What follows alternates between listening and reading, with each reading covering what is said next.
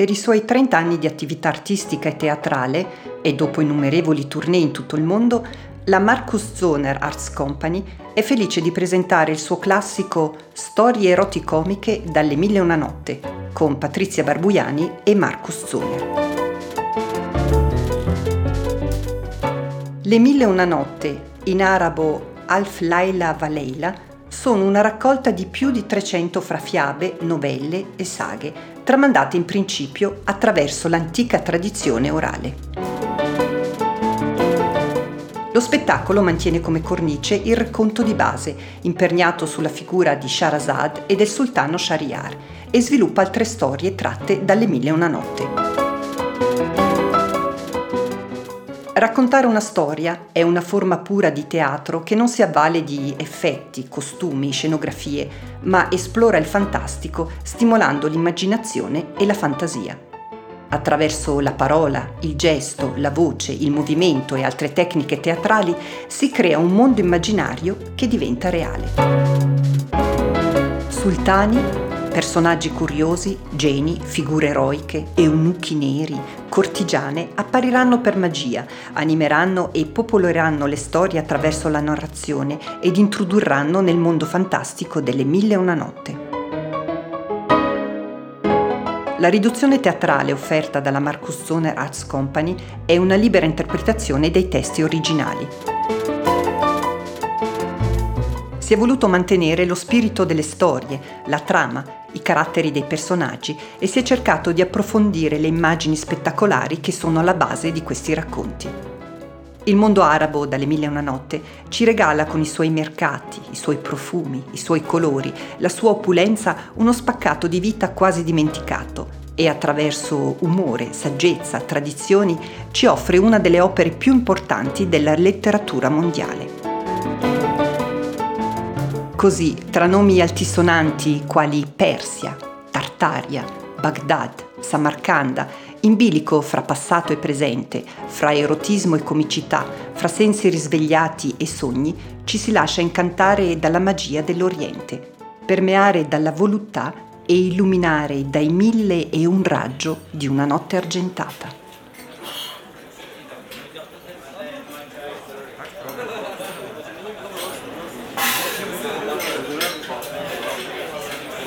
È nato quasi dall'incontro, direi, di tre culture, quella araba con effettivamente le storie delle mille e una notte, da quella tedesca e da quella italiana, perché ai tempi tutti e due eravamo impegnati a leggere le storie delle mille e una notte, ognuno nella propria lingua madre, e poi incontrandoci e parlandone ci siamo detti perché non realizzare qualcosa su questa tematica. E abbiamo cominciato di improvvisare in fondo con queste storie in testa ognuno con le sue storie in testa, abbiamo provato, eh, tu hai fatto delle proposte, io ho fatto delle altre proposte, abbiamo un po' guardato cosa potrebbe essere interessante e abbiamo cominciato a improvvisare. Sì, a schizzare le parti che avevamo deciso che in fondo sarebbero state interessanti da sviluppare. Ovviamente la storia di base di Sherazade e Shahriar, questa storia di cornice che fa la cornice di tutto lo spettacolo e di tutte, tutta la raccolta di storie delle Mille e una notte. Sì, in fondo abbiamo voluto tenere il testo quasi, tra virgolette, originale, cioè la struttura del testo delle Mille e una notte, l'abbiamo comunque voluto riportare anche in teatro perché è la, e la cosa in fondo magica è l'atmosfera di queste storie nelle storie nelle storie che a poco a poco si dipanano fino ad arrivare al grande finale. E abbiamo cominciato a provare, abbiamo iniziato a raccontare in fondo, a, a, a, vedere cosa significa il racconto, in due poi, perché raccontare da soli è un conto, uno racconta, forse, forse mima un po', forse si immedesima anche nel, nel racconto, ma in due tutta la cosa cambia, perché eh, una persona può parlare e l'altra può recitare. recitare, esistere, muoversi e, anche chi parla può muoversi. Di farli vivere in due eh, abbiamo fatto un grandissimo passo, comunque almeno così io l'ho, l'ho percepito. Abbiamo in fondo scoperto uno stile e una struttura di lavoro e di, di creazione artistica che ci ha permesso di andare molto al di là di quello che sarebbero state le nostre quasi aspettative. Almeno da quello che io mi ricordo, il lavoro in sé ci ha portato molto più in là di quello che pensavamo. E credo che anche un aspetto importante per tutti e due sia stato il lavoro sull'immaginazione, che è un lavoro portante per qualsiasi, in fondo, secondo me, spettacolo teatrale, per qualsiasi opera in generale. Eh, quindi l'immaginazione leggendo, perché si creano delle immagini, l'immaginazione rinarrando quello che si è letto e poi c'è l'immaginazione del pubblico che ripercorre questo tipo di immaginazione guardando lo spettacolo. E la cosa affascinante trovo anche che ogni spettatore vede un altro spettacolo, cosa non, non, abbiamo ricevuto anche di feedback di persone, di lettere, di email, poi più tardi e cosa ci hanno detto dopo lo spettacolo, i colori, i profumi, i mondi che sono nati per ognuno in fondo sono l'immaginazione della persona stessa, chiaramente evocato dalla nostra immaginazione, ma dato che appunto sono due ore di immaginazione pura, ovviamente ognuno vede un mondo molto ricco, ma alla fine suo. Sì. Ma credo che per me era, era incredibile e molto interessante scoprire anche questa cosa di quanto l'immaginazione può cambiare quando abbiamo poi deciso anche di fare lo spettacolo in tedesco perché quello che il testo ti ispira, le parole stesse, cambia il, il, mondo dell'immaginazione. Se io dico una frase dello spettacolo in italiano, affiorano in me certe immagini. Se io dico la stessa frase in tedesco, stranamente cambia completamente il mondo dell'immaginazione. Per esempio? Ma per esempio se io parlo della foresta incantata in italiano ho un tipo di associazione. Se io devo dire... Im verwunschenen Wald. Im verwunschenen Wald, stranamente affiorano altri tipi di immagine. Anche se il significato, diciamo, è lo stesso, ma già il suono, già il ritmo, già il respiro cambia e quindi è come se anche il mondo immaginifico cambia. E com'è stato per te di fare lo spettacolo in tedesco, che la tua madrelingua è l'italiano? Ma per me era molto interessante e devo dire molto, molto ricco, perché lì appunto subentrava una lingua che non era mia, eh, una lingua che ho dovuto imparare e che ha portato anche lì appunto un altro tipo di approccio al testo e di approccio alle immagini completamente diverso dall'italiano. E il ritmo della lingua tedesca, il, queste, queste, anche parole eh, concentrate, queste frasi molto chiare, ti danno completamente un altro ritmo e io trovo che ti cambiano anche la formazione del cervello quando tu utilizzi questa, questa lingua per fare lo spettacolo. E per te invece com'era? visto che hai dovuto affrontare lo spettacolo in una lingua che non era la tua? Sì, per me ehm, era difficile perché in italiano ho proprio dovuto studiare il testo in maniera molto precisa, dato che non uso nel quotidiano qui in Ticino, in Svizzera, nel nord Italia, così non si usa il passato remoto, per esempio, cosa che per queste storie è essenziale perché è quasi tutto in passato remoto. E allora lì la costruzione delle frasi e le parole anche nuove in quel senso per me sono state e sono tuttora una chance di, di, come arricchire il mio pensiero anche in italiano e il mondo anche del tempo, perché il mondo non è solo nel luogo nel quale si è, ma è anche sempre anche il mondo passato di quel luogo. E quel mondo passato eh, diventa enorme con questa forma di raccontare ed è stato difficile per me ma molto molto bello, ho imparato un, un nuovo linguaggio quasi, ma tuttora devo proprio studiare forte il testo per essere preciso, non posso sgarare di una parola, è una cosa eh, estremamente precisa, ma appunto questa è anche una cosa per me affascinante, non solo concernente il linguaggio, ma anche i movimenti. Eh, la nostra coordinazione, quanto sia preciso questo lavoro, quanto il timing deve essere perfetto e quanto funziona solo attraverso questo contatto quasi estremo fra noi due, al quale ci siamo anche abituati, ma il quale comunque mi rendo conto anche adesso riprendendo lo spettacolo qui a, a Lugano, eh, facendo le prove mi, mi, accorgo quanta precisione ci vuole e quanta, quanta velocità nel cervello, nel pensiero, quanta prontezza, quanto devi essere anche fisicamente all'altezza di fare questo spettacolo. A questo proposito trovavo molto interessante che spesso il pubblico ci chiedesse se noi lavoravamo con il video o con lo specchio. Perché per esempio un danzatore per ricercare certe modalità estetiche di movimento si appoggia guardandosi allo specchio. Ed erano tutti molto scioccati per il fatto che eh, si rispondeva no, non abbiamo mai usato il video, perché anche a quei tempi il video praticamente era quasi inutilizzabile, e tantomeno lo specchio e abbiamo sempre cercato di spiegare che è un tipo di lavoro che viene dall'interno, quindi il lavoro della immaginazione, ma lo stesso tipo di lavoro insieme è quasi un lavoro che parte dal respiro. È come se a un certo punto noi due respirassimo insieme e che attraverso questo respirare insieme riusciamo veramente a coordinare eh, i movimenti, gli sguardi e tutto quello che è il gioco eh, corporeo ma anche il gioco con il testo. Ed, ed è vero che questa cosa è incredibile, quando ti pongono questa domanda ti rendi conto che effettivamente eh, non c'è mai stato uno specchio, non ci siamo mai messi eh, davanti a uno specchio dire si fa così o si fa così, ma che tutto viene sempre spesso, viene comunque sempre dal, dal, dall'interno. E che questa coordinazione dà veramente una magia, ma non solo per lo spettacolo, ma a me personalmente dà una magia perché mi rendo conto che potrei fare tutto e sono sicura che tu mi segui. E anche i grandi momenti dove comunque noi abbiamo continuato a improvvisare perché per noi comunque lo spettacolo non è mai finito, sapevo che tu c'eri e che respiravi con me.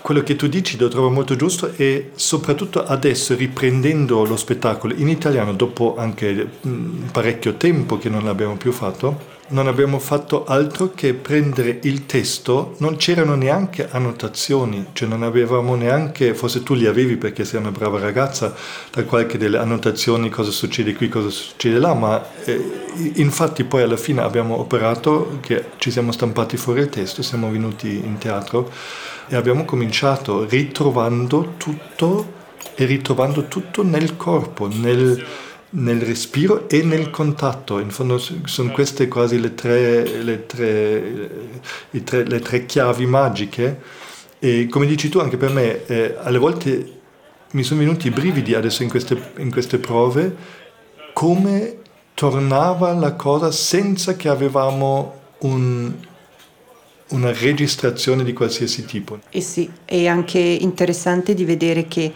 di annotazioni non ce n'erano molte, anzi praticamente erano nulle perché facendo poi lo spettacolo e continuamente adattandolo e trovando anche nuove, nuove formule, ehm, non l'abbiamo mai veramente aggiornato e di rimettersi eh, in questo lavoro eh, ci si è resi conto proprio come la memoria fosse nel corpo e come si arrivava a un punto e ci si chiedeva ma qui cos'è che facevamo?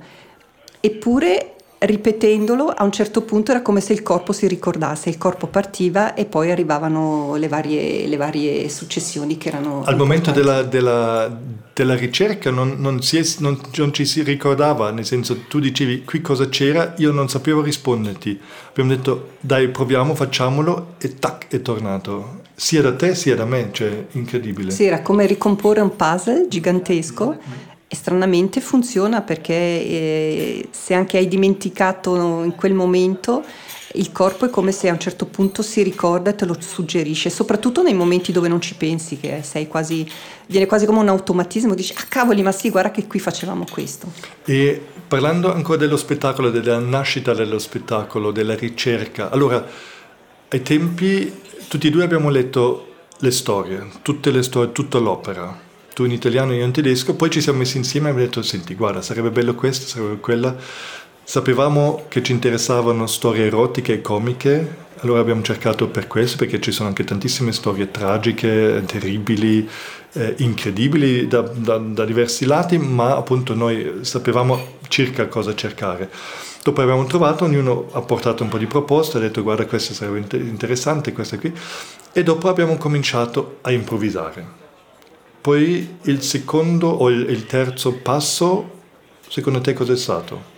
Ma a un certo punto abbiamo fatto come una scelta definitiva delle storie dicendo sì si tiene questa, questa la lasciamo e, e poi abbiamo continuato ad approfondire e a lavorare, a lavorare per eh, trovare oltre al testo e al racconto le incredibili e enormi e così diverse figure che sono all'interno delle storie perché ci sono tantissimi personaggi e noi siamo in due e quindi abbiamo cercato di trovare ognuno il personaggio che si doveva adattare in quel momento e, e trovo anche lì una cosa fantastica è che i personaggi sono nati in quel momento e, ed erano quelli, cioè io non ho cambiato personaggi e neanche adesso io i personaggi li ho ritrovati tutti, non, non ce n'è uno che mi dico ah non mi ricordo, non so, lo faccio in un altro modo, è come se fossero lì, è come se loro arrivassero perché dovevano esserci. Poi allora appunto eh, si è ristretto il cerchio, diciamo, a un certo punto sapevamo le storie. Poi c'è stato comunque un lavoro abbastanza complicato di drammaturgia, perché comunque sono tante storie che raccontiamo e sono incastrate una nell'altro a perfezione nel senso per uno spettacolo, devono essere comunque rendere e reggere una drammaturgia così che funzionino come spettacolo, perché è una differenza tra letteratura e spettacolo. Abbiamo dovuto comunque fare un lavoro di incastrarli in maniera che sia lo spettatore possa seguire, sia che si ritrova anche dopo un incastro dove è rimasto prima. I mondi comunque devono coincidere questo lavoro è stato abbastanza lungo, mi ricordo.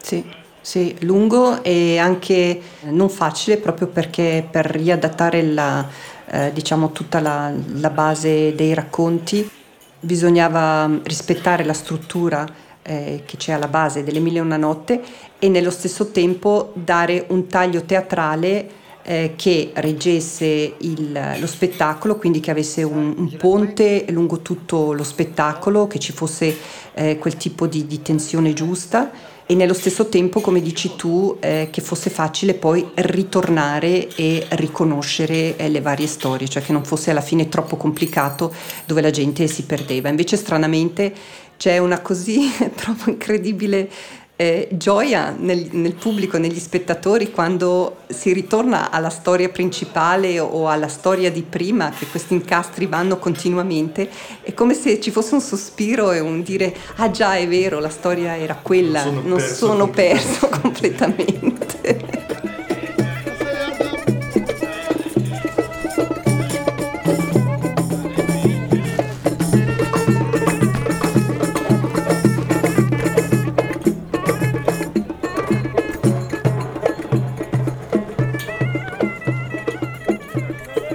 Ecco, una volta che eravamo in chiaro per la struttura, per i personaggi, comunque c'era poi il grande lavoro di riempire tutta questa immaginazione, di creare tutte queste immagini in maniera teatrale. E ironica. Ironica, e comica e erotica e di creare uno stile. In fondo in questa ricerca poi si è creato questo stile, uno stile che poi con questo spettacolo, che poi abbiamo sviluppato anche con altri spettacoli in maniera ancora diversa, con l'Odissea più tardi e poi con Hamleto, Ha Hamlet, e comunque con queste storie eroticomiche dalle Milano Notte abbiamo poi girato mezzo mondo. Come si chiamava quel posto? Calascibetta posti assurdi, posti bellissimi, ma dappertutto, se mi ricordo, dappertutto la gente incantata e anche noi incantati. Sì, ma credo che sia anche una, un certo tipo di fame attualmente da parte del pubblico di ricevere uno spettacolo o comunque un'opera creativa artistica che porti il pubblico a ritrovare la sua immaginazione. Penso che con tutti i mezzi attuali che ci sono a disposizione, dove si mangia continuamente eh, l'immagine, dove non, non, la persona in sé non, non, fa un lavoro vero e proprio, semplicemente si abbuffa eh, di visioni eh, di, di, di, diverso tipo, sia dal computer, la televisione o, o altro. Il fatto di ritrovare in fondo questa, questa primaria necessità dell'immaginazione, credo che è anche per questo che in fondo lo spettacolo ha avuto questo successo, perché la gente, il pubblico in fondo ha bisogno di ritrovare, rivedere queste storie, di ritrovarsi e ritrovare la propria immaginazione. E ti ricordi, persino abbiamo fatto questo spettacolo una volta in Egitto, in italiano, al Cairo, ti ricordi? Sì. E ti ricordi anche che spavento nel pubblico quando noi abbiamo menzionato uno schiavo, che c'è uno vecchio schiavo in questo spettacolo che si chiama Mubarak e in quel momento il presidente dello Stato dell'Egitto si chiamava Mubarak e tu non potevi menzionarlo e soprattutto non come schiavo in una qualche storia. Sì, ma noi ce ne siamo resi conto dopo, sentendo un po' una strana sensazione nel pubblico. Quel dopo, dopo siamo andati dagli organizzatori e abbiamo chiesto ma cosa è successo durante lo spettacolo. Avete nominato Mubarak il nostro presidente? Sì. ma...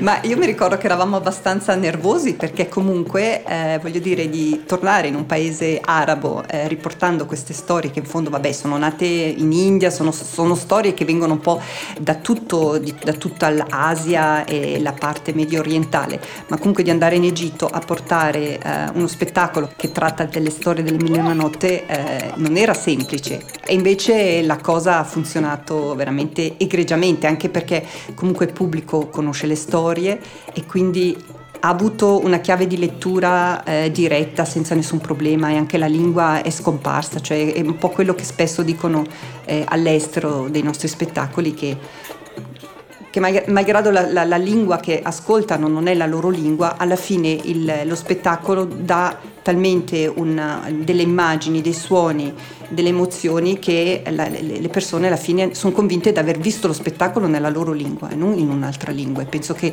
questo è proprio il linguaggio universale del teatro.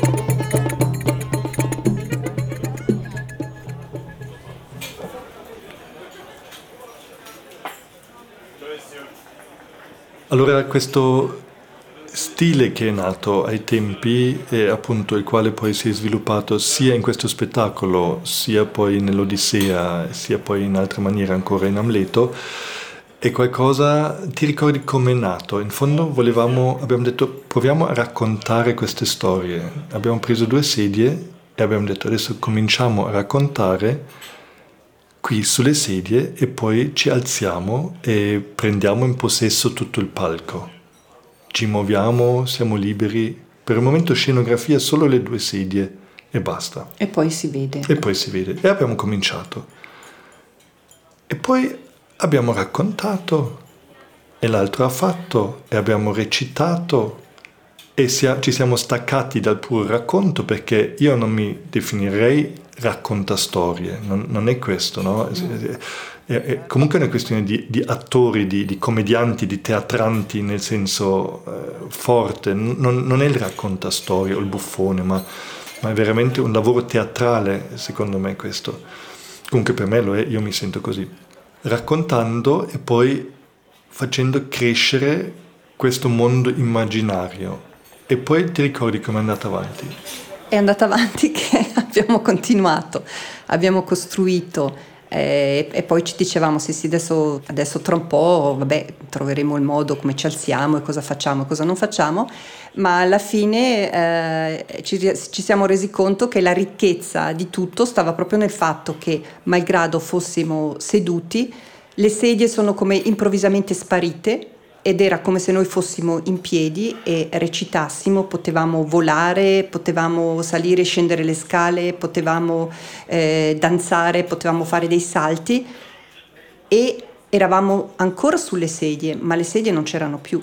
Quindi da un certo punto abbiamo deciso restiamo sulle sedie e da lì via il mondo è esploso. Si è aperto un mondo, una cosa enorme e l'immaginazione è volata e penso che è poi quello che anche il pubblico adesso eh, vede, che percepisce o riceve.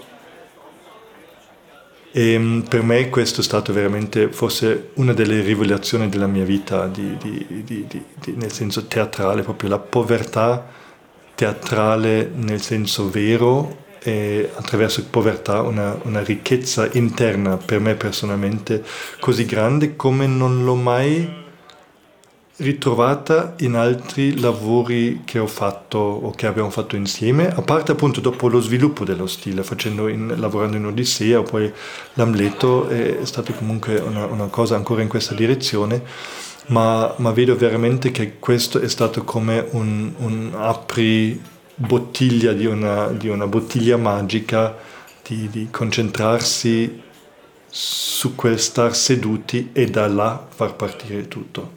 E credo che sia anche il, il pregio di essersi limitati. Quando poni appunto un limite, più limiti ti poni, più devi dall'altro lato superare questi limiti. Quindi il fatto di aver scelto all'inizio quasi inconsciamente di essere seduti, ma poi aver deciso che allora non, non, non ci alziamo, ha dato, diciamo che ha spalancato questa porta per poter veramente poter veramente fare di tutto. Non saremmo mai riusciti a realizzare uno spettacolo di questo genere, con questa forza, con questa ricchezza, su un palcoscenico normale, muovendoci, anche con scenografia non finire, anche con cose magiche, niente. Io trovo che proprio lì Quel limite ci ha dato la magia pura.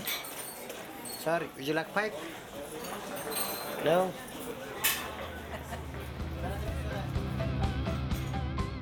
¿Sueño o estoy escuchando Radio Petrushka? La la la, Petrushka!